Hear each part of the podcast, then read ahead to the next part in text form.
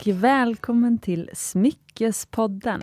Det här är podden där vi pratar om äkta smycken och ädelstenar på ett enkelt sätt och bryter normer som präglat en annars ganska strikt bransch. Och jag har guldduon med mig i studion igen. Och vi ska prata smyckesklassiker. Igen. Och idag ska vi prata om en riktig svensk smyckesklassiker. Där det kanske är hela varumärket som är känt snarare än en specifik kollektion. Eller? Vi får veta idag. Och sen så ska vi prata om det där smycket som nog finns i varje familjs hem, i något smyckeskrin i alla fall, tror jag. Hanna och Louise, vilket smycke är det som nog finns i var mans smyckeskrin? Eh, jag tror att du refer refererar till eh, Bismarcklänken. Mm. Det, det börjar bra, jag snubblar redan på namnet.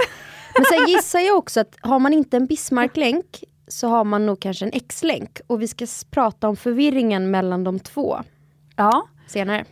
Det ska bli väldigt spännande. Mm. Och vilket varumärke är det som blivit kanske det närmaste av en svensk klassiker? Eva Attling. Yay! Yay! Okej, varmt välkomna tillbaka Hanna och Louise. Tack. Tack. Som jag har längtat efter det här avsnittet. Vi också. Ja. Och för nya lyssnare, kan inte ni berätta lite kort om er och eh, varför ni sitter här idag? Ja men vi har ju blivit eh, smyckeskompisar här i podden, jag och Louise. Mm. Eh, vi träffades faktiskt första gången i poddstudion. Men jag heter i alla fall Hanna och du och jag känner ju varandra sedan way back when. Och mm. jag har ju alltid varit en skata av rang. Mm och det har inte gått någon förbi och i synnerhet inte dig. Och sen gillar jag att prata, för jag jobbar ju med det delvis annars också, som kommentator och poddare. Och då tänkte du att nu ska jag kombinera det här. Hon gillar att prata, hon gillar smycken. Let her talk about diamonds. Och här är vi nu. Ja, perfekt introduktion. Och Louise?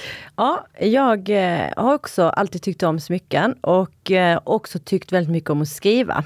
Så nu på senare tid så har jag tänkt att jag vill utveckla det och då erbjöd jag mig att skriva för Tid och smycken. Och då eh, vill jag skriva en artikel om enstensringen. Och då eh, intervjuade jag dig, Cecilia. Så eh, det var kanske så du uppfattade att jag eh, har det gemensamt med Hanna helt enkelt. Tycker också om att prata om smycken. Och det märkte jag när jag satt i eh, bilen och eh, hade det här telefonsamtalet med dig. Och då intervjuade du mig, eh, men jag kände, för jag började ställa motfrågor istället. Och jag bara kände att den här tjejen kan ju snacka smycken. Du reflekterar ju också väldigt mycket. Och jag tror liksom att det är det som behövs för att man ska liksom orka gotta sig igenom, alltså för några avsnitt sedan, då pratade vi om solitärringen i över en timme. Och hur kan man göra det, kan man fråga sig. Jo, men det går faktiskt om man går in på riktigt tillräckligt små detaljer. Mm, och det finns ju, alltså smycken tänker jag ju spänner över så många olika delar av livet. Och histor det his finns historiska aspekter, det finns kulturella aspekter, sociala, ekonomiska. Så det är ju, är ju ett outtömligt ämne. Mm, precis.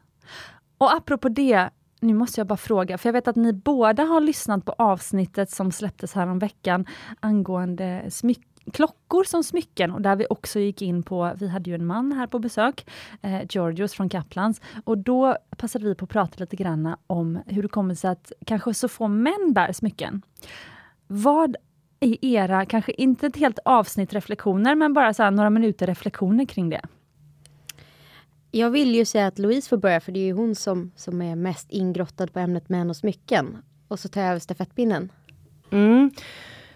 Alltså jag tänker ju att det handlar mycket om det där eh, att män inte vill sticka ut för mycket. Man vill sticka ut lite lagom.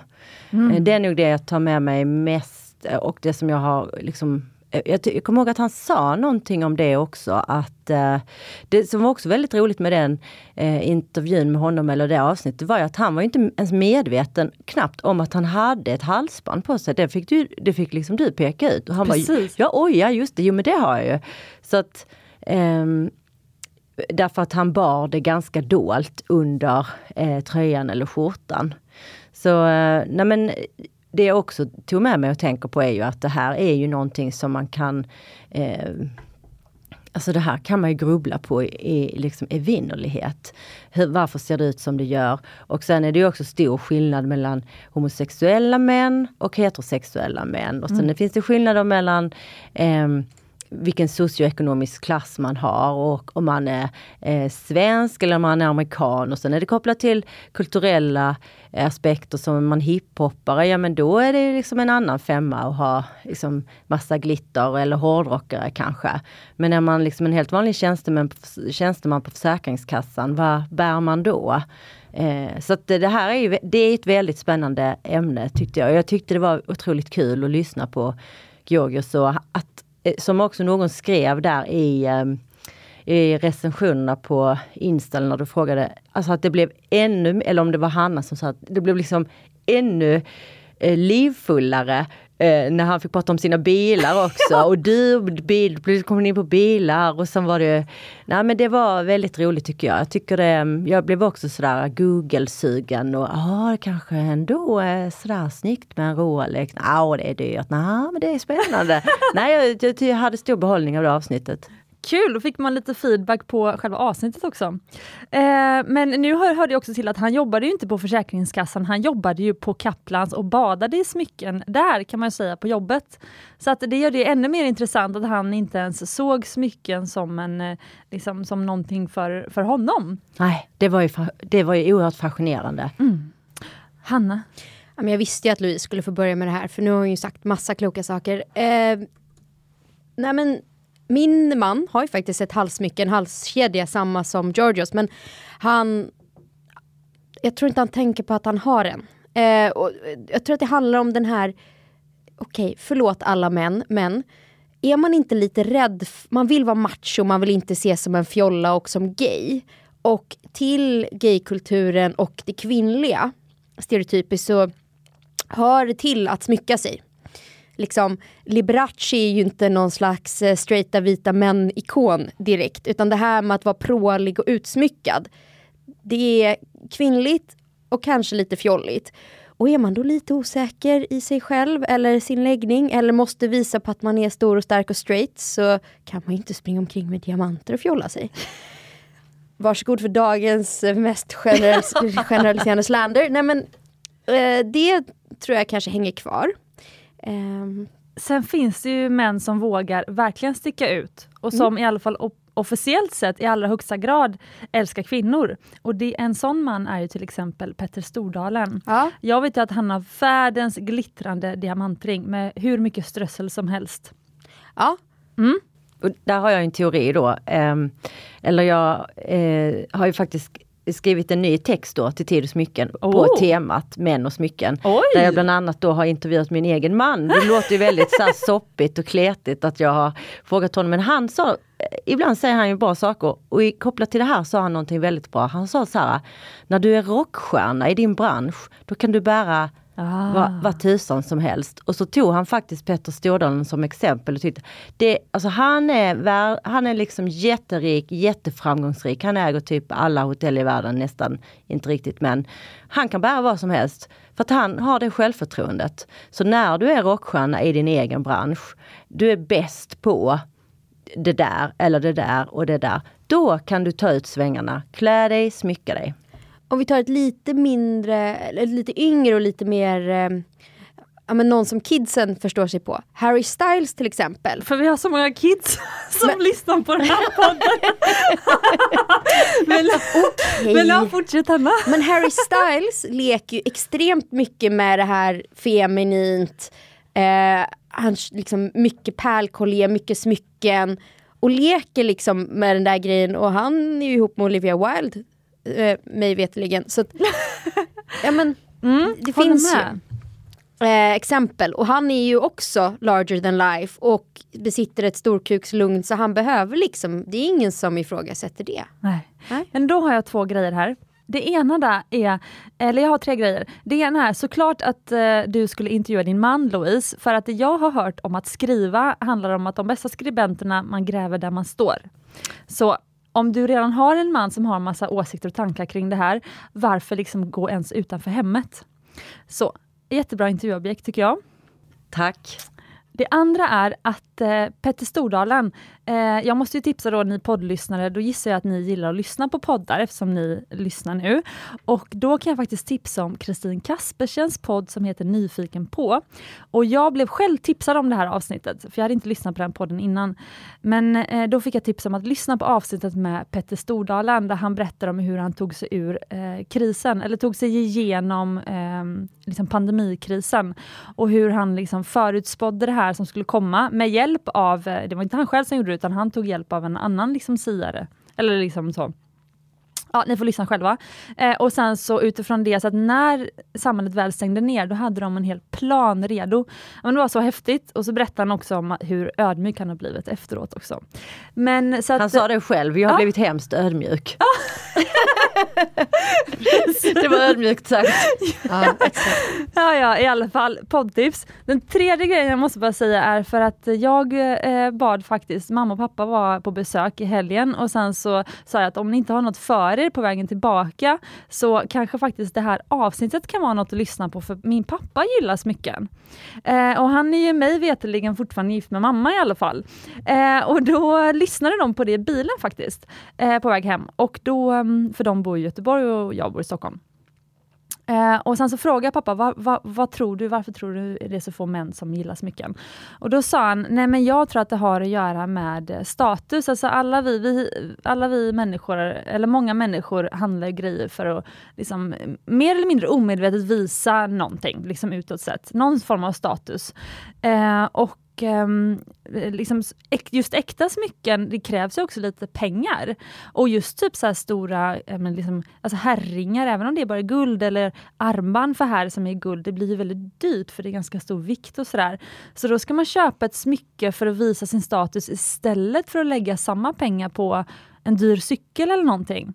Alltså pappa sa liksom att nej men det är liksom inte tillräckligt coolt att ha smycken att man skulle köpa det. Vi köper andra grejer istället för att visa verktyg eller, alltså han sa ju det själv, eh, Georgios, där han pratade om att han gillar liksom instrument eller mekanik, bilar och sånt. Liksom något man, och han pratade hela tiden om klockor som något man kunde använda. Just det, funktionen ja. ja. funktion och så. Och det var liksom så anledningen till att han inte ens tänkte på att han hade, har haft ett kors på sig de senaste 17 åren runt halsen, för han sa att det var en 30 30-årspresent. Och idag är han 47, um, har jag för mig att han var.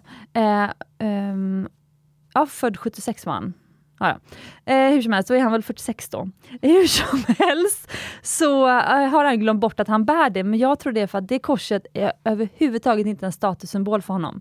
Så han tänker inte på att han bär det, men han, skulle, han kan ju rabbla upp alla klockor han har hemma. Alltså de är ju en statussymbol, så de har ju stenkoll på varför han har dem och vad de har för funktioner och vad de gör.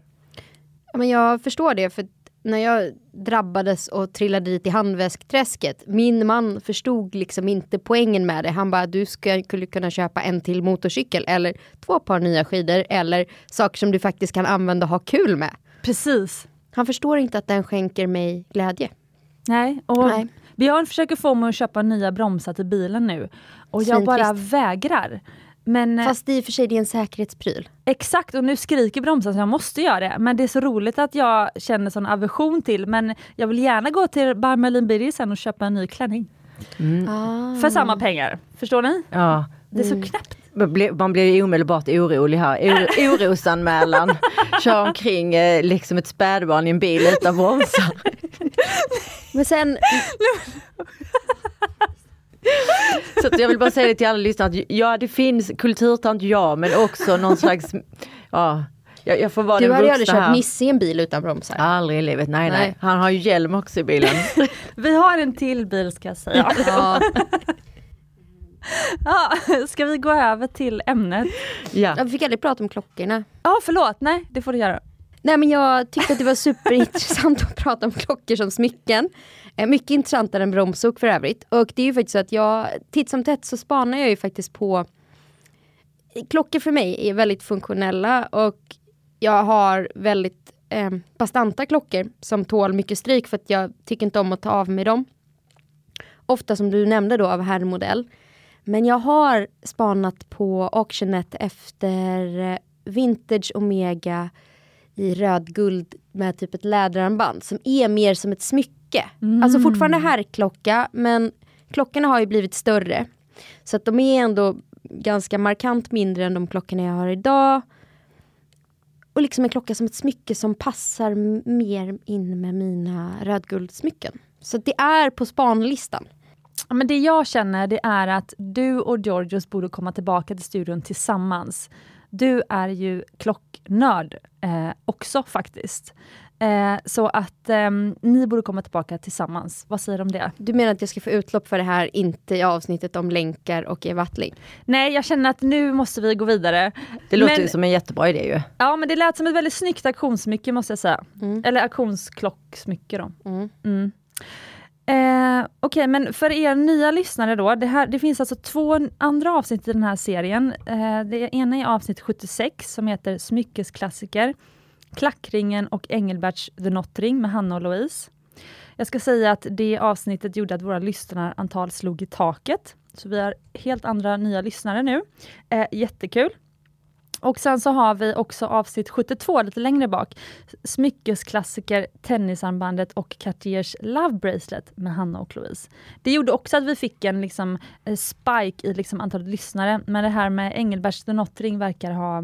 Det var många som hade åsikter. Och om man går tillbaka och kollar Instagram, på Smyckespoddens Instagram och kollar liksom story highlights, ni vet de här cirklarna på profilen, man kan spara highlights där kan ni klicka på highlight 76, då kan ni se lite grann vad ni lyssnare tyckte, för jag har delat massa DM som ni skickade efter det avsnittet.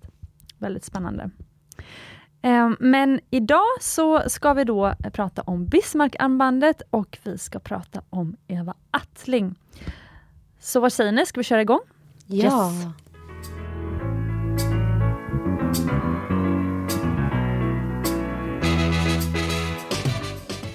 Vi börjar med Bismarck-armbandet. Hanna. Ja. ja. ja, Cecilia. Ja. Vad är din relation till Bismarcklänken? Eh, jag har faktiskt, jag är en av de, jag konfirmerar mig aldrig så jag fick aldrig någon i, i konfirmationspresent. Mm. För det har jag förstått att det är en sån här grej som man får. Och historiskt så var det typiskt sett så också att familjen gav ett Bismarck-armband och sen fick man berlocker typ solida guldberlocker, Alltså, tänk dig som ett fine jewelry-version på Thomas Sabos berlockarmband. Liksom. Och eh, konfirmation, student, den typen av eh, grejer. Men sen så tror jag också att många eventuellt blandar ihop Bismarcklänken med någonting som kallas för X-länk. För en sån hade min mormor och jag var ganska säker på att det var en Bismarcklänk tills jag började researchen här. Vil um, vilket beror då på att du inte haft en Bismarck kanske? Exakt, men också för att när man söker på Bismarck link eller jewelry på engelska så får man upp X-länkar. Så det, det liksom fel benämns att eh, Bismarck-länken har blivit ett slags paraplybegrepp för flera olika länkar som är platta och lite intrikata tror jag. Eh, och lite som att eh, inte Smyckespoddens lyssnare, men övriga befolkningen kallar diamanter för briljanter. Att man, allting som gnistrar i vitt är en briljant, att man liksom inte har förstått att det är en specifik slipning. Så att jag tror att många när de hör ordet Bismarck kanske tänker på um, andra typer av länkar. Jag tror du har helt rätt, för jag själv var tvungen att googla på X-länken nu. Alltså om jag hade sett det på stan hade jag trott att det var en Bismarck-länk. Mm. Så det här är spännande. Mm. Och, men då, då kör vi the OG Bismarck-länk här nu då. Um, och det är jättesvårt och det här är helt sjukt. Jag liksom gick in på fjärde sidan på Google när jag gjorde min research och, och sökte på engelska och på svenska. Och det är otroligt spännande, det finns typ ingen information. Uh, men jag har hittat lite, så jag har en teori om varför informationen är liksom knapphändig. Oh, så spännande. Då måste mm. jag bara först be dig beskriva, hur ser Bismarcklänken ut? Okej, okay. jag hade tänkt att ta det här senare. Men okej, okay. i min research så hamnade jag ner i ett rabbit hole av Youtube-videos. Där ah, jag okay. hittade, hamnade framför The Russian Jeweler. Där man får se hur en rysk guldsmed sitter och gör länkar. Mm, okay. För jag försökte förstå vad skiljer dem åt och hur de är uppbyggda och så. Eh, och Bismarcklänken är gjord utav, eh, tänk dig att man gör en spiral av guldtråd som man sen skär upp. Och de är liksom ungefär som en åtta, så två och ett halvt varv. De här tvinnar man in i varandra så att man har liksom nästan en taggtråd av guld. Eh, och sen löder man ihop de här mm. små bitarna utav eh, det är som öglor kan man alltså säga. Öglor, åtta öglor som mm. intvinner i varandra. Mm. Ihoplödade. Och sen kör man det typ genom en mangel så att den blir platt. Um, så det är åttor som är ihopsatta och sen ihoplödade och sen knipsar man liksom av ändarna. Så en Bismarcklänk blir aldrig bredare än liksom en rad. Um, kan man säga. För X-länkarna går att få jättebreda för där löder man ihop flera. Men en Bismarcklänk Tänk dig när man virkar, alltså en rad av virkning. Mm -hmm. Den blir ju bara så bred som maskerna. den här maskerna. Ah. Så tänk att du kan bara få en rad med masker ungefär. Men sen kan du få olika kraft i att du kan ju ha väldigt mycket goods, liksom ett, en tjock, mycket guld så det kan bli en tung länk. Mm. Men den kan ju inte bli 5 centimeter. Nej. Alltså att de här, ju tjockare trådar som guldsmeden löder ihop desto bredare blir länken sen när man plattar ut den i mangen. Och ju större öglen är, ju större diametern på öglan är. Ja just det. Um, och det, vi har ju tagit massa bilder, vi har varit på studiebesök så vi kommer visa en bred eh, Bismarcklänk. I, mm. I story highlights kan vi köra. Ja men det var bra förklarat, det gillar jag. Mm. Eh, och vad säger då skillnaden till X-länken? Det var att... Ja men X-länken då, då tar vi historien sen så kör vi allt i ordning som vanligt. Eh, X-länken är um, konstruerad på ett helt annat sätt. Så en X-länk, ni vet när man gjorde pappersgirlanger när man var liten? Av såna här pappersringar som man satte ihop. Mm. X-länken, tänk dig att du börjar med en sån i guld. Och sen gör du två såna. Och så löd, lägger man dem bredvid varandra och så löder man ihop liksom mm. två öglor i varandra. Så att de liksom blir som en liten åtta eller ett X. De sammanformas i mitten där de är ihoplödade. Mm. Eh, och för att få bredare X-länkar så lägger man helt enkelt flera sådana här girlanger av guld bredvid varandra. Så att man löder ihop varje enskild Alltså det är ett sånt, jag har fått en ny respekt för guldsmeder som gör länkar för det är ett pilljobb utan dess like. Ja, alltså jag är så imponerad över ditt sätt att med ord förklara det här. Jag känner att för mig är det här glasklart. Ah, okay. eh, att, Men då till alla andra mm. som inte har Cecilias visualiseringsförmåga. The Russian Jeweler på Instagram. Eh, nej, på, på Youtube. Där kan man få se i realtid när han liksom gör länkar. Det är ashäftigt. Men om vi inte kommer in på det här senare så vill jag bara nu då slänga in att eh, det ni sa om respekt för Guldsmedens arbete. Då kan ni kunder som är ute sen, eller liksom man, man vill, ni lyssnare som, som vill köpa guldlänkar och sådär. Om det är en länk som är hiskeligt dyr, då är den antagligen handgjord. Men allt under liksom 15 000 kronor, ja, nu börjar jag säga något sådär, men som jag, då är det maskingjort. Så i princip alla länkar som ni ser är ju eh, liksom maskingjorda. Eh, om man går in på liksom en, en ordinary liksom, eh, smyckesbutik. Eh, men det kan också vara därför som att typ länkar, ni gillar ju också att titta på auktion Hanna och Louise, eh, eller ännu mer än jag gör ska jag säga. Eh, men länkar, så stora breda tjocka gamla guldlänkar, de är ju antagligen oftast handgjorda. Eh, nu kan inte jag allt om, om guldsmedshistoria men, eh, men där är ju eh, liksom, hantverksjobbet redan betalat av. Så de blir ju extremt billiga. Ofta betalar man ju, alltså utropspriset är ju guldvikten i det armbandet. Och det hade kostat hur mycket mer som helst för du skulle betala manstimmar liksom, om man skulle köpa en sån ny. Så tjocka gamla guldlänkar som antagligen är handgjorda är ju fantastisk auktionsmaterial. Eh, Mm, det kommer vi komma in på sen, eh, med apropå vårt studiebesök. Mm. Och vi ska också prata kanske lite om andra länkar. Men då har vi X och Bismarck. Mm. Eh, och jag tror att alla känner igen dem om de ser eh, bilder på dem. Mm. Eh, men om vi pratar historia, för det är mm. intressant att du pratar det här med, med guld. Alltså Bismarck, jag tror att det kallas för Bismarcklänk efter den tyske kanslern Otto von Bismarck. Mm. Oklart om han var juvelprydd, men han kallades för järngeneralen.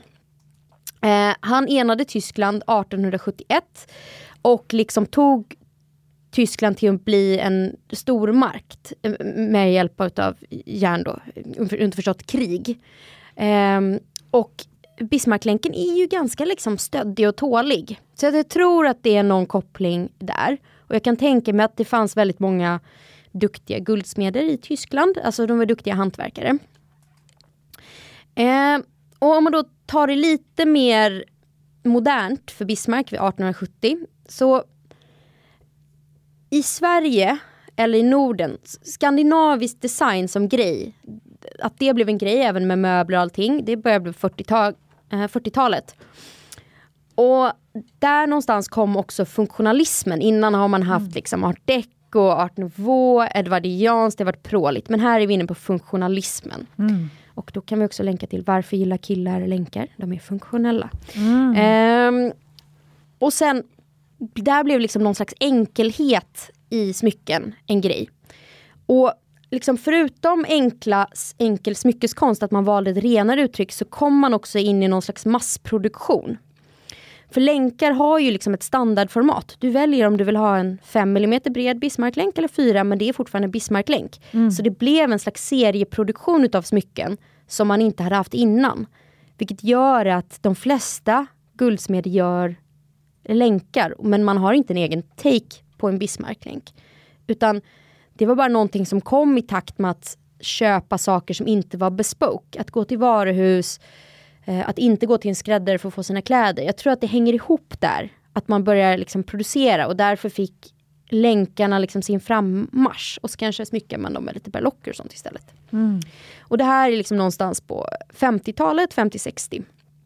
Så att, ja, och det har också att göra med efterkrigstiden. Att det var en tid när liksom både industri, men man hade pengar att lägga på annat. Och smycken blev mer för massorna och inte bara för de otroligt rika som kunde få dem själva. Det låter ju också som att det var lite innan eller ungefär samtidigt som man, Tiffany's började liksom marknadsföra eh, diamanten och solitärringen. Eh, men eh, Ja, nu ska jag i och för sig inte säga för mycket då, men jag skulle vilja faktiskt fråga Caroline och Victoria om liksom det kan vara så att det också var just Bismarcklänken var ett av de första smyckena som, eller förlåt, länkarna var ett av de första smyckena då som liksom stora massan använde och det var, då håller man inte på så mycket med diamanter och så ännu, för det hade inte blivit så känt liksom. Nej. Och sen så tänker jag att det fanns ju såklart stora liksom, påvar och sånt, har ju haft stora halssmycken och grejer i tid, men, men eh, just Bismarcklänken och X-länken är ju väldigt bärbara för de är platta, de är väldigt sköna att ha på sig. Mm. Um, och det finns även andra exempel där som pansarkedja och korridorlänk och så som är väldigt bekväma att bära. Men varför har den liksom blivit en stapelvara nu? Då, nu var vi på 50-talet, men jag tänker liksom hela vägen fram till idag, i alla fall nu Alltså när vi var, om man säger 15 år sedan, jag konfirmerade mig för 17-18 år sedan, och jag fick ju en Bismarcklänk som konfirmationsgåva. Eh, då var inte guldet, jag tror, det kanske kostade 200 kronor per gram, eller om ens det, kanske 150 kronor per gram. Nu kostar ju guldet liksom 500-600 kronor per gram, så nu tror jag att det är mer populärt att ge kanske silversmycken. Men Bismarcklänken har ändå varit en sån stapelvara som konfirmationsgåva, Alltså och, och så vidare. Eh, och kanske som for, liksom ens första äkta smycke. Eh, och kanske det smycke som många liksom fortsätter bära, liksom hel, om man inte är särskilt intresserad av smycken alls. Oftast bär de ju, de som inte är intresserade av smycken bär ändå en Bismarcklänk runt halsen eller runt armbandet. Sådär. Eh, runt armen. Har du liksom hittat något sånt, eller varför, varför det har blivit så? Hur de blev så poppis? Liksom? Ja, men jag tror ju det, det härstammar ifrån nu är det killgissning på hög nivå här, men jag tror ju att det här att det fanns massproducerat, det blev accessible i pris. Eh, om man pratar i Sverige så var det liksom ett, ett hyfsat funktionellt, intetsägande smycke, men det var ändå någonting fint, någonting äkta. Men det är ganska oförargligt. Så det är enkelt att ge bort. Om man inte vet vad någon gillar så vet man att de flesta är okej med liksom en, en guldlänk. Och det här mm. med att man kan hänga på berlocker så att man kan personalisera det till bäraren men ändå ha en slags bas och grund. Eh, det är ganska unisex. Mm. Eh, och det finns olika breda och olika smala. Om man tittar på andra kulturer, typ i Asien, där har man sitt sparkapital i form av guld. Så det är mm. ändå, du ger ju någonting värdefullt som man bär. Där har de jättemycket tjocka guldkedjor för det är så man har sitt sparkapital. Mm. Louise, har du någon tanke? Nej, men jag, jag, ehm, jag har suttit och lyssnat här nu och funderat på vad det är jag skulle kunna vara. Men jag tror att um, jag tror också på det som Hanna är inne på att eh, det är ett, eh, ett ganska, det har liksom en ganska neutral design. Mm. Så då är det lätt att eh, det är liksom lätt att bära det på så vis. Mm. Det är inte liksom ja precis färgsten eller någon, liksom någon experimentell form. Det är verkligen inte experimentellt. Det kan man inte eh, påstå. Så att då är det nog ett smycke som eh, liksom har fått fäste i den breda massan. På grund av det. Jag tror det har med det att göra faktiskt. Sen så är det ju väldigt svårt att ta sönder. Du kan ha på dig det Hållbart ja. Mm. hela tiden. Eh, låset är ett superbra kistlås med liksom dubbla säkringar. Eller egentligen, egentligen tre säkringar i låset.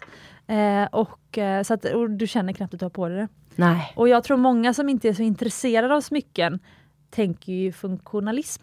Alltså både, både tjejer och killar. Alltså alla som inte har det här extrema smyckesintresset, de vill ju att, att liksom inte känna att de har smycken eller behöva tänka på att de har smycken på sig. Mm. Men eh, bara en, en grej som jag tycker är lite intressant. Varför tror du att du liksom hade så svårt att hitta information om ett av de mest kända smyckena vi har i Sverige i alla fall? Men jag funderar på om det är att det är en så här, om, Det är som att jag skulle leta om historisk information om mjölk. Det är för generellt. att Det är liksom det är ingen som har brytt sig om att dokumentera det för att det är vad alla gör. Det är liksom det är inte så specifikt att någon brydde sig om att dokumentera om varför och hur. Utan det var liksom bara, en länk är ju egentligen tidigare tror jag, bara ett sätt att bära hängen och locker. Det var ju liksom bara någon slags upphängningsgrej för andra. Jag, jag funderar på om det är så. Eh, Men det finns säkert, om man googlar på historien om mjölk, så tror jag man kan hitta avhandlingar om det på universitet. exakt, men vi har för få smyckeshistoriker som har brytt sig om. De har gått Ja. direkt på tiarerna och diamanterna. Precis så, det är vad jag tror. Ja. Är Det är ingen som bryr sig om den här vanliga... Är man intresserad av smycken så gillar man när det glittrar och då är det för plain att bry sig om var en länk kommer ifrån kanske. Mm. Ja, Louise? Men jag tänker också att det kanske har att göra med att det inte eh, har varit, att, det, att man inte kan koppla det till en särskild formgivare. Eh, det var inte så här att jo men den allra första eh, bla bla bla liksom tillverkades av den här. Så alltså, det är inte lika tydlig koppling som enstensringen kopplas till liksom De Beers och sen med eh, liksom Tiffany's och de här. Och, eh, det är ungefär som, som jag tänker på eh, eh, kreoler, alltså örhängen som är liksom en ring bara. Då tänker jag Cleopatra. Eller Ja. Cleopatra kanske det heter. Ja precis, fast det är om man ska kreolernas historia eller örringens historia, ja men det är klart att man kan hitta exempel på att det har funnits hur länge som helst. Men det är ju ingen smyckes, eller, gu- smyckestillverkare eller guldsmed som kan säga, fast vi gjorde ju dem allra först. För det var ju, alltså det har liksom upplösts på något sätt i det är nog det här med stapelvaregrejen. Att Mm. det är inte, det är liksom ingen som har gjort anspråk på att vara den första, för det var så många som gjorde det samtidigt. Men när namngav man det Bismarcklänken? Jag har ingen jävla aning.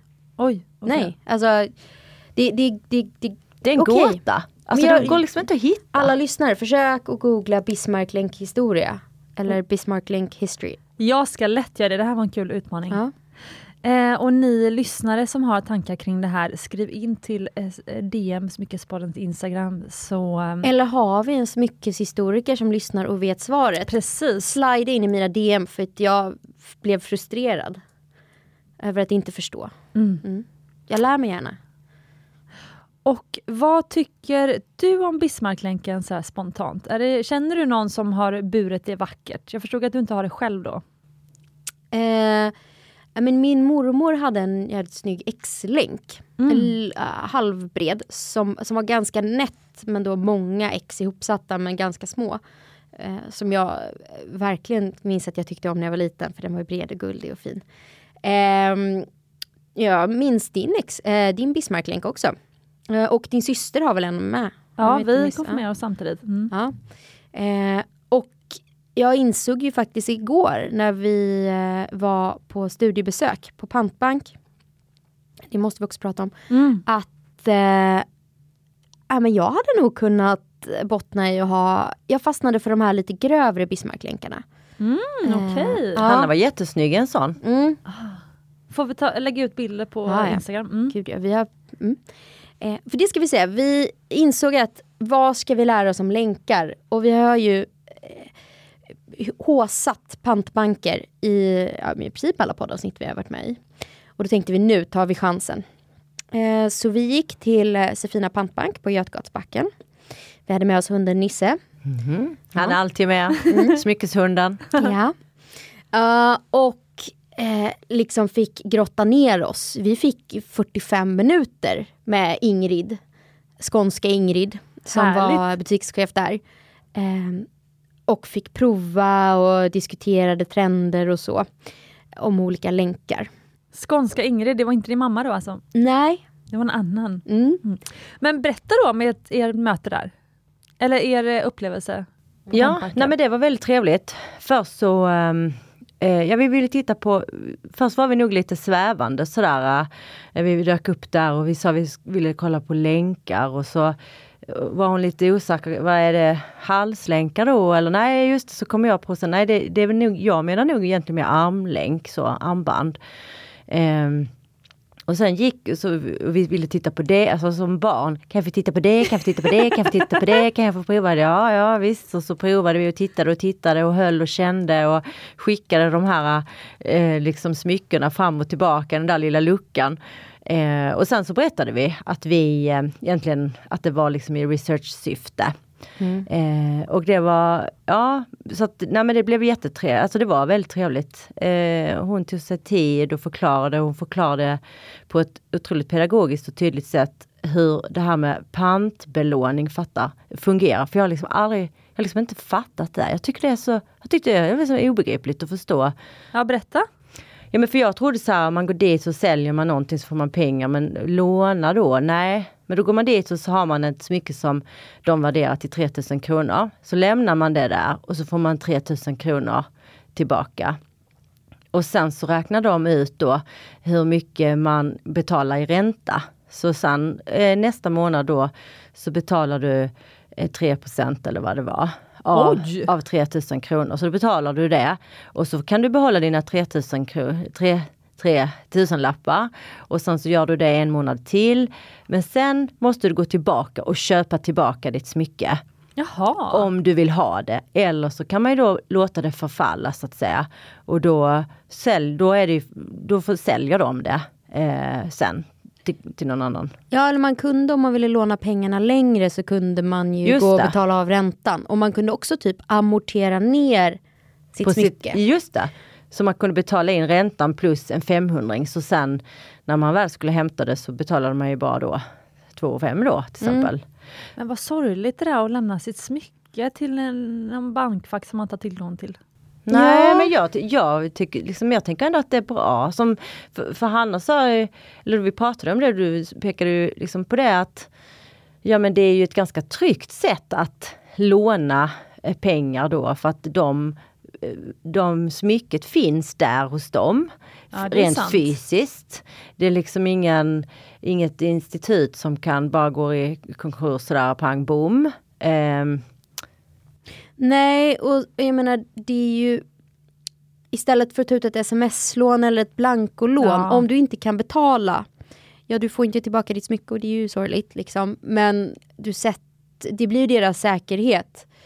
Ehm, och hon sa det, det var många som typ hade sina riktigt dyra smycken där de bara betalar räntan som någon slags eh, försäkring, för då ligger de i deras bankvalv. Wow. Ja, och sen att man kanske hade ärvt ett smycke som man inte liksom var en stil eller var fel storlek eller man kände inte för att ha det. Och så sålde man det där. För att om man då inte efter tre månader, för det funkar också att efter tre månader så går det ut på öppen auktion. Eh, Josefina samarbetar med Kaplans. Kul faktiskt för Carl Springa hade jobbat i den där butiken. Eh, friend of the pod. Eh, och så om det inte säljs på auktion, de inte uppnår eh, acceptpriset då, så går det tillbaka och det är då, först då man kan köpa det på pantbanken. Men man kan också göra så som jag, som jag inte har fått ihop. Alltså att man kan gå dit och säga jag vill inte låna på det här, ni kan sälja det här direkt. Mm. Så då, kan, då gör man det som ett korttidslån. Då säger man, ja då har vi lånat på det här en minut. Och sen bara, nu är det över, nu får du pengarna och sen så tar vi smycket. Ja. Mm. Ah, okej. Så att man kan ju liksom sälja sina grejer också då. Mm. Och då slipper man räntan? Ja. Ja. Mm, okej. Och, och det vi ska säga om pantbanker är ju då att ehm, där man lånar, de är ju väldigt krassa i sin eh, värdering och bedömning. Det är i princip guldvikten. Alltså, du har ju inga arbetskostnader, ingenting. De tar ju ett litet påslag för att de hanterar det och de anställda på pantbanken måste ju få lön. Men det man kan köpa i termer av stora guldsmycken, eh, alltså det är ju sjukt billigt. Så vill man idag köpa en fet guldlänk så är det pantbanken man ska, man ska gå till. Eh, för att det, det, liksom, det går knappt att få billigare. Eh, och de säljer också mycket grejer som är hyfsat så här, generiska som man går till en vanlig guldsmed och får göra. eh, Ska jag säga. Sen vet jag också att många av de smyckena som eh, Kaplan säljer på sin auktion är ju från Sefina. Ja, ja, men de måste gå till Kaplans först. Mm. De får inte säljas hos Sefina om de inte har varit ute på auktion först. Ah, Det är bara om Ah, ingen wow. budar på dem. Mm. Det är någon Eh. slags mellansteg som, det är Mm. en lagstiftning tror jag. Ja. Mm. Superintressant. Men eh, om vi bara liksom försöker knyta ihop lite säcken då. Eh, för vad, är, vad kan vara fördelar och nackdelar med att lägga till Bismarcklänken, eller X-länken då kan vi säga, till sin eh, basgarderob? För är det så att Bismarck och X-länk, om man säger på andrahandsmarknaden, har de samma så att säga status och värde eller är någon av dem bättre? Mm. Bara först då. Eh, vi frågade också vilka som var mer, mest populära då. Ja. Det är så att killar gillar pansarlänkar, kejsarlänkar och ankarlänkar. De är eh, pansar och ankarlänkar är eh, Ja men de ser ut som vanliga ganska standardlänkar. Eh, kejsarlänken är inte vår personliga favorit. Den är väldigt intrikat och liksom nästan formad som ett intrikat rep. Tänk att vi lägger upp eh, bild på vad det är. Ungdomarna eh, ratar, Vilka hon nu menade med dem. Ja, hon sa ungdomarna ratar i alla fall X-länken och går på Bismarck. Så Bismarck är idag pop, mer poppis än X-länken. Men jag tror att kvinnor i vår distinguished eh, ålder av 33 eh, gillar X-länken. Så att nej, det- investeringsmässigt funkar nog lika bra. Eller? Ja, ja, ja investeringsmässigt absolut men eh, så här. Bismarcklänken kan man ju, om man är liksom en, en, stor, en stor älskare av Bismarcklänken så kan man ju ha flera. Man kan ha en så kallad wrist mess. Medans ehm, X-länken som också kallas för krysslänk, den, eh, den gör sig inte lika bra att ha flera därför att den är ju liksom, den är platt, den är ganska, ligger liksom ganska dikt an så. Och att ha flera likadana då kommer de liksom en bit upp på armen. För att de knölar liksom inte ihop sig. Utan de är mer som en remsa kan man säga. Så att, Som ett eh, festivalarmband. Det ja. är liksom I lyxförpackning. Jag tänker då genast att man kan ha en Bismarcklänk som är lite tajtare och en som är liksom lite, hänger ner lite läng, liksom längs handen där. Mm. Alltså en som är lite lösare, det kan ju vara coolt. Och så mixar man upp med kanske någon hård, eh, hårt eh, Mm. diamantarmband eller varför inte en liten Rolex-klocka. Mm. Nej men vi... Om man är eh, lagd åt det hållet. man är lagd åt det hållet. Ja, men vi hittade vår varsin favorit där bland Ja. länkarna som vi båda drabbades av. Jag gillade ju verkligen en väldigt bred Bismarck, så säg att den var kanske en centimeter bred. Eh, ganska tung Bismarck-länk. 22 000 spänn. Louise som är lite exklusivare i sin smak eh, landade ju i ett, en, en krysslänk. Eh, Åtta rader var den. åh, Så den var ju typ nästan fem centimeter bred. mm. Wow! Ja. Eh, men får- kan det vara så att... eh, 40 han- 000 kostade den. Oj, oj, oj. Kan det vara så att du, Hanna, du representerade ungdomen där? Ja, och, så var det. Exakt, vi var liksom omedelbara exemplet. ja, precis. För du är ju i alla fall, eh, du är i alla fall över 40 40 Louise, det kan man ju säga till lyssnarna. Ja, ja men vill- det skiljer ju 13 år mellan oss. Ja, men som vill känna igen sig då. Jag var helt chockad när jag fick veta Louise ålder. Ja, du är gullig. Ehm, men jag tror att vi som sitter här då som är liksom mellan 30 och 40 drygt. Mm. Eh, Mellan dryg- 30 och drygt 50. 30 och drygt, ja precis, Exakt. mellan 30 och 50 kan vi Mm. säga. 30 plus Eh, trevar. Jag, tror jag tror att vi ändå representerar en, en, en, ett ganska stort gäng av eh, lyssnarna. Ja. Eh, så. Och sen hände det ju en stor grej. Jag har ju haft på den här ålder, jag har ju haft ett flätat tygarmband runt mitt finger, eller runt min handled, sen jag var 16 år gammal. Men jag, det gjorde sig inte på bilderna när vi provade guldlänkar. Så att Louise triggade mig att klippa av det här efter att ha haft på mig det halva livet. Tack Louise! Jag har inte vågat säga någonting till Hanna, men jag har känt att det var dags. Men nu känner jag att jag eventuellt måste ersätta det då med något liknande, så det får väl bli en tjock Ja, ja, något i metall Hanna. Något i metall som kanske inte tar doft Ja, av liksom en livstid. Precis. Eh, för det är, ni vet väl vad de säger att om man tappar ett smycke eller man förlorar ett smycke på något sätt. Du har på ett sätt förlorat ett smycke då Hanna. Då var det dags att gå vidare. Mhm. Jag klippte av det mig själv, men Louise hejade på. Ja. Bra. Och Eh, hundar är välkomna, det kan vi säga också. För alla som gillar både juveler och hundar. Så mycket välkomna. Och det fantastiskt. tycker vi är Det är alltid plus. Sista frågan nu på det här temat då. Vad finns det för alternativ som fyller samma syfte som kanske den här Bismarck eller X-länken i eh, ens smyckesamling? Eh, Det finns väldigt många olika länkar. Eh, om man tycker eh, just X-länken och eh, Bismarck-länken är gjorda av ganska eh, relativt sirliga tunna trådar som är vävda lite mer intrikat. Om man har något lite stilrenare så vill jag slå ett slag för eh, pansarkedjan som egentligen är ihopsatta ringar också men som är tillplattade. Så att, men där ser man väldigt tydligt att det är ringar som krokar ihop varandra. Nu sitter jag med fingrarna och håller ihop två ägglor. Men det är verkligen den här girlangen som man gjorde som barn i papper. Fast i guld. Och tillplattad liksom.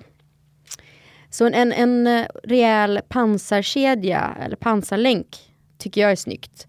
Engelberts Flat Iron Bracelet, den här maffia för en kvarts miljon, är ju faktiskt en, ja, en maximalistisk pansarlänk. Och Louise har ju Louise favoritlänk. Ja, min favoritlänk egentligen är ju ankarlänken och då ska det vara rundankar. Alltså den får inte vara slipad så att, då, att den har liksom platta ytor utan att den är helt rund. Och de är ganska ovanliga för det fanns ingen inne. Jag Men vad är en ankarlänk då? Det är exakt, jag måste bara säga, det är exakt såna runda ankarlänkar som jag använder i Mumbais tunna armband och halsband. Så våra 1 mm såna runda ankar, de köper vi från England och det är ett specifikt företag. Alltså det är så svårt att få tag på. Ja, vad bra att du bekräftar det. Ja. Då är inte bara jag som eh, har, har missat. Nej, det är det enda som vi köper liksom från eh, liksom England. Alltså vi gör ju alla smycken i Sverige, men just kedjor. Kedjor görs i Tyskland eh, oftast. Eh, eller i alla fall de svenska företag som säljer kedjor som vi sen, alltså guldsmeder och smyckestillverkare sen köper, de kommer ofta från Tyskland. Men just den här länken, vi köper den specifikt direkt från ett engelskt företag, liksom vid sidan av, liksom, som vi hittat någon helt annanstans. Mm. Ja, vad spännande för då förklarar det ju saken på ett Ja. sätt. Mm. Men ankarlänkar ska vi säga, det är eh, runda eh, on. Men de är liksom runda hela vägen. Så att eh, om man hade dratt ut den här ringen så hade det fortfarande varit en cirkulär stav som sätts ihop. För om det är platta rundlar som sätts ihop som små on så kallas det för ärtlänk. Ja, och ärtlänken föredrar, tycker jag också är jättefin. Mm. Den är också mina favoriter faktiskt. Den är också väldigt ärt- vintage. Ärtlänk är den med kulor. Nej, Nej, det är, kullänk. kullänk. Just det. Ja. Just det, det var ju dumt sagt Men mig. som svar på din fråga om man inte vill ha Bismarcklänk så tänker jag ju om man, om man ändå tycker om att ha en länk, alltså någonting som är lite föl, följsammare och mjukare. så är det ju någon annan, eh, ja det finns ju massvis, precis. Korridorlänk, eh, fiskbens, det finns ju, alltså det finns hur många olika länkar som helst. Egentligen en för varje smak skulle jag säga. Och det, fanns, det finns ju en som heter Figaro-länk. Där kanske håret reser sig på armarna. eh, eller finare uttryckt, eh, inte attrahera mig. Nej. Men, eh, som, men som sagt, man kan hitta någonting. Det finns faktiskt en smak för alla när det gäller eh, länkar. Mm. Ja, nu googlar jag upp ärtlänk. Nu förstår jag vilken det är. Mm. Eh, men googla gärna på de här länkarna. Vi kommer nu gå vidare för att nu har vi kanske, vi får se om det blir liksom eh, kronan på det här avsnittet. Men jag har i alla fall sett fram emot att eh, höra er prata om det här. Mm. Spara det bästa till sist. Ja. Eh, nej men alltså jag tycker att det här är väldigt spännande. Louise. Varumärket Eva Attling. Jag först ska säga tack Hanna för väldigt bra research och även Louise var med på den här researchen. Grymt bra jobbat, ni får en liten applåd här. Tack. Tack. Eh, och nu Louise då. Eva Attling, vad är din relation till smyckesvarumärket Eva Attling? Oh.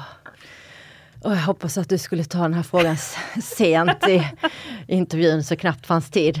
Eh, nej men eh, på, eh, för många herrans år när jag bodde i Malmö och eh, fortfarande var en expansiv och eh, djärv person så hade jag en flickvän och hon och hennes liksom kompisar älskade Eva Attling.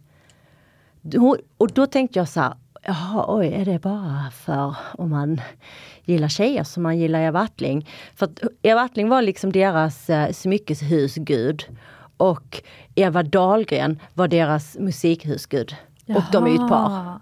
Så, det här, eh, så det var min första upplevelse av Eva Attling och då kände jag att eh, redan då att det var inte riktigt min smak faktiskt. Mm -hmm. Men jag, jag eh, tilltalades inte riktigt av det som var populärt då. Och det var? Ja men det var ju oh, känns jobbigt. Nej men det är det här smycken med text. Eh, hon själv uttrycker det som att det ska vara beauty with a thought. Alltså smycken med liksom eh, eh, starka budskap, de ska inbjuda till samtal. Men jag personligen har jättesvårt för det, när man mm. skriver någonting. Jag har inget problem med eh, såna här bokstavshängen. Eh, liksom ett litet B i guld med små diamanter eller vad det kan vara. Jag tycker det är jättefint. Men det här med att skriva rätt, att jag, jag tycker det blir lite övertydligt. Så mm, som carpe diem på väggen? Carpe diem på väggen eller fuck off eller take no shit eller strength and kindness. Jag känner så här, jag försöker tänka själv. Ibland lyckas jag. Jag behöver inte få det till mig på det viset. Mm, jag förstår. Men ibland kan ju budskap vara bra. Alltså vi har ju, eh, jag gillar ju lite sån här kitsch och lite sån här eh, boho trash nästan, inte boho chic utan boho trash. Vi har ju en skylt hemma i vardagsrummet där det står eh, Nu kompromissar vi, vi gör det på mitt sätt. Det alltså känns det, det, som ett viktigt budskap att ha hemma. Eller som Men, din syrra hade, fuck art, let's be hedge fund managers. Exakt. Precis. ja, men, fast det var jag som fick den tavlan i julklapp. Vilket är så ironiskt. Men det var när jag jobbade inom finans, eller när jag gick pluggade ekonomi, då trodde jag att jag skulle bli finanstjej. Jag jobbade ju på två finansbanker först. Och så men, blev det liksom art ändå? Äh, precis, ja. precis. Och nu har hon ju... Art, en trädgårdsmys. Precis. Nej, men hon fick tillbaka den. Eh, men eh, men okej, men det här är spännande. Men när du då, för, för nu pratar ju du Alltså vi som... För jag fick nämligen ett sånt halsband med, det stod inte carpe diem men det stod något annat. Jag var det två sådana silverbrickor? Nej det var en silverbricka, men mm. av min första pojkvän när jag var 19 år. Mm. Eh, och han var fem år äldre och sen så fick, var, fyllde jag år och så fyllde jag väl 20 då antar jag eller någonting. Eh, och då fick jag ett silverhalsband med Eva Attling. Och eh, sen lite senare så fick jag också, det var inte min födelsedag, men då fick jag en Odd Molly-kofta. Och sen träffade jag hans kompisars flickvänner. Och ja, jag vet inte, de hade kan, antingen hade de Eva Attling-smycke eller så hade de en sån här Hermes-stelt armband som man köpt på NK, det är ungefär samma prisklass. Och så hade de Odd Molly-koftor. Så alltså för mig, jag associerar ju då Eva Attling till liksom det där första smycket man får av sin första pojkvän. Mm -hmm. Eller liksom av sin första riktiga pojkvän. Och då kanske vi ska ut, utöka det till av sin första riktiga partner? Ja, Precis. Eh, för att det verkar ju vara, alltså när man pratar smycken, och jag kommer ihåg när jag startade Mumbai Stockholm som då är, är mitt smyckesmärke för, eh, som jag startade för åtta år sedan för nytillkomna lyssnare. Eh, men då, alla pratade ju med mig som att, ah, ska du bli nästa Eva Attling eller? Ah, har du sett Eva Attling? Bla bla bla. Alltså, det var ju, alltså när, när gemene man också då som kanske inte är smyckespoddlyssnare, som inte är så intresserad av smycken och bara tänker smycken, då tänker man på Eva Attling. Det är som den första man tänker på. Åh, nu fyller min tjej eller kille år, ah, men ska jag gå in och kolla om det finns något armband på Eva Attling? Mm. Nej, det ska du inte. Nej. men, ja du menar att de tänker så och sen så Nej men att när man, tänk, ja. ja. men när man tänker smycken menar jag mer. Att, ja. eh, att, så, att eh, då tänk, när en gemene man som inte är så smyckesnörd tänker smycken så tänk, kommer Eva Attling upp. Alltså det är så starkt förknippat i Sverige eh, med Ja, det tror jag. Alltså och smycken, alltså näst, inte bish men next level, så ändå lite fine jewelry men accessible kanske. Men jag tänker, du som gillar att prata om kidsen Hanna, men jag tänker liksom coola 18-åriga tjejer och även i och för sig coola 30-åriga tjejer och coola allmänt eh, även äldre antar jag, men de går in på Other Stories och köper bijouterier. Mm. Other Stories har ju väldigt mycket kul. Liksom, eh, Snygga bijouterier. Ja, precis. Eh, men när man då ska köpa något som är så här, något fint då, eh, mm. som är till en speciell person eller till sig själv, man vill investera lite, då går man in lite längre ner på Biblioteksgatan i Stockholm och då köper man Eva Attling. Ja men jag tror du har helt rätt i det och det är ju imponerande i sig. Ja, Tänk att exakt. ha liksom lyckats med det, ja. att, att, ska, att etablera sig så, liksom har slagit ner liksom pålarna så djupt att nästan alla eh, tänker så, att det ligger så nära till hands om man då ska köpa ett nytt, om man ska köpa någonting lite finare. Exakt. Då är det det man tänker på. Det är ju, jag är djupt imponerad av det. Mm, bra, bra varumärkesbyggande. Ja, otroligt. Och jag vet att du har också grottat ner lite i historien kring ja. Eva Attling och hur det liksom började. Ja, eh, alltså Eva Attling hon är ju 70 år mm. eh, i år och har ju en lång karriär bakom sig. Hon är från Stockholm och hon har ju då under de här åren typ hunnit med typ allt. Hon har varit eh, fotomodell på 80-talet, hon var popstjärna, låtskrivare, kläddesigner för Levis. Eh, så hon har ju gjort, hon har ju liksom en otroligt bred produktion bakom sig av allt möjligt. Mm. Eh, jag hittade en eh, fantastisk bild på henne eh, från typ 80-talet. Så vita jeans, vit kavaj med axelvaddar, ärmarna uppvikta, håret bakåtstruket, stora örhängen, ett armbandsur, Rolex såg det ut som. Så bländvita tänder, lite solbränd, genomträngande blå blick. alltså hon har ju, så det är lätt att förstå att hon har haft stor liksom lyskraft och har. Det var den bilden Eva Dahlgren föll för. Oh, ja, och, sen, och de blev, precis, så först var hon ju, hade hon några heterosexuella relationer, bland annat med Niklas Strömstedt. Ja, och sen så träffade hon Eva Dahlgren och gifte sig med henne 1996. Och då startade, de också, startade hon också bolaget, eh, Smyckes bolaget då, eller sitt märke. Och sen har hon ju då, hon, hon har gjort så otroligt mycket. Hon har gjort kampanjsmycken för Unicef, och hon har formgett Grammy-statyetten, Polarpris-statyetten, alltså vunnit massa priser, sommarpratat. Eh, och hennes smycken har ju också fått en otrolig, otroligt stort genomslag eh, i världen. Alltså eh, Madonna, Uma Thurman, Meryl wow. Streep, Grace Jones, Alicia Vikander. Alltså både de liksom eh, äldre eh, stjärnorna. Stars, ja, liksom. mm. exakt. Nu senast hade Miranda i Sex and the City, uppföljaren And just like that, eh, örhänge då av henne.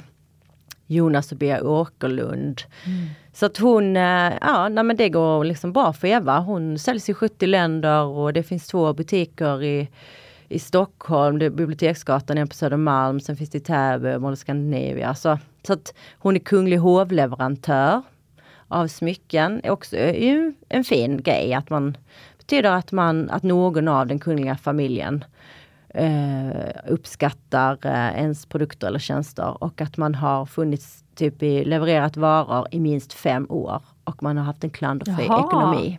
Det är det wow. som är kriterierna då. Men köper kungafamiljen smycken? Ja det tror jag. Mm, ja privat gör de ju. Ja, ah, ja. Okay. ja, jag tror att de har nu bara gissar jag men det finns säkert en liksom officiell eh, ett officiellt konto sådär. Eh, men de har ju egna privata inköp, de köper presenter till varandra och sånt. Och det, så de pengarna tar de väl ur, ur sina privata förmögenheter och så. Ja och framförallt Victoria har väl varit, nu kommer Svensk Damtidningsreporter ja. här, men eh, framförallt Victoria har väl varit ganska duktig på att reppa svenska smyckesdesigners eh, och eh, svenska kläddesigners så, och är ganska mån om att visa upp Eh, alltså inte super, Madde är ju lite mer Valentino extravagant men Victoria kör ju lite mer common people, alltså sånt som och blandar och ger eh, från alla liksom, Ja, priskategorier. Victoria hade ju på sig eh, härliga Gotlands guldsmeden Annika Gustafssons Mm. jättevackra örhängen. Eh, och Annika har varit med här i podden så man kan kolla tillbaka bland, eh, bladda tillbaka bland avsnitten och lyssna på Annika Gustafssons eh, härliga avsnitt. Hon har en jättefin butik i Visby. Ja. Om man är där, Mm. då ska man gå in. Mm. Precis. Ja men så tänkte jag också bara säga någonting om pris, eh, Ja, spännvidden och så. Och det är ju också smart tycker jag och fint om man vill eh, eh, liksom rikta sig till liksom någon slags bred allmänhet. Att man kan få köpa smala, smala ganska tunna silverringar för 750 kronor. Eh, det är väl ungefär där de billigaste eller eh, smyckena ligger upp till eh, typ en jätteklackring för 160 000 med eh, pavé-infattade diamanter och så. Så att eh, man kan, och nu är det ju, från början var det nog med silver tror jag, nu är det ju både guld och silver och, och så. Och sen så tycker jag ju också att, att eh, hennes formspråk, nu har hon funnits så länge, så att det är också en ganska stor eh, bredd. Alltså det här lite kantiga och bastanta.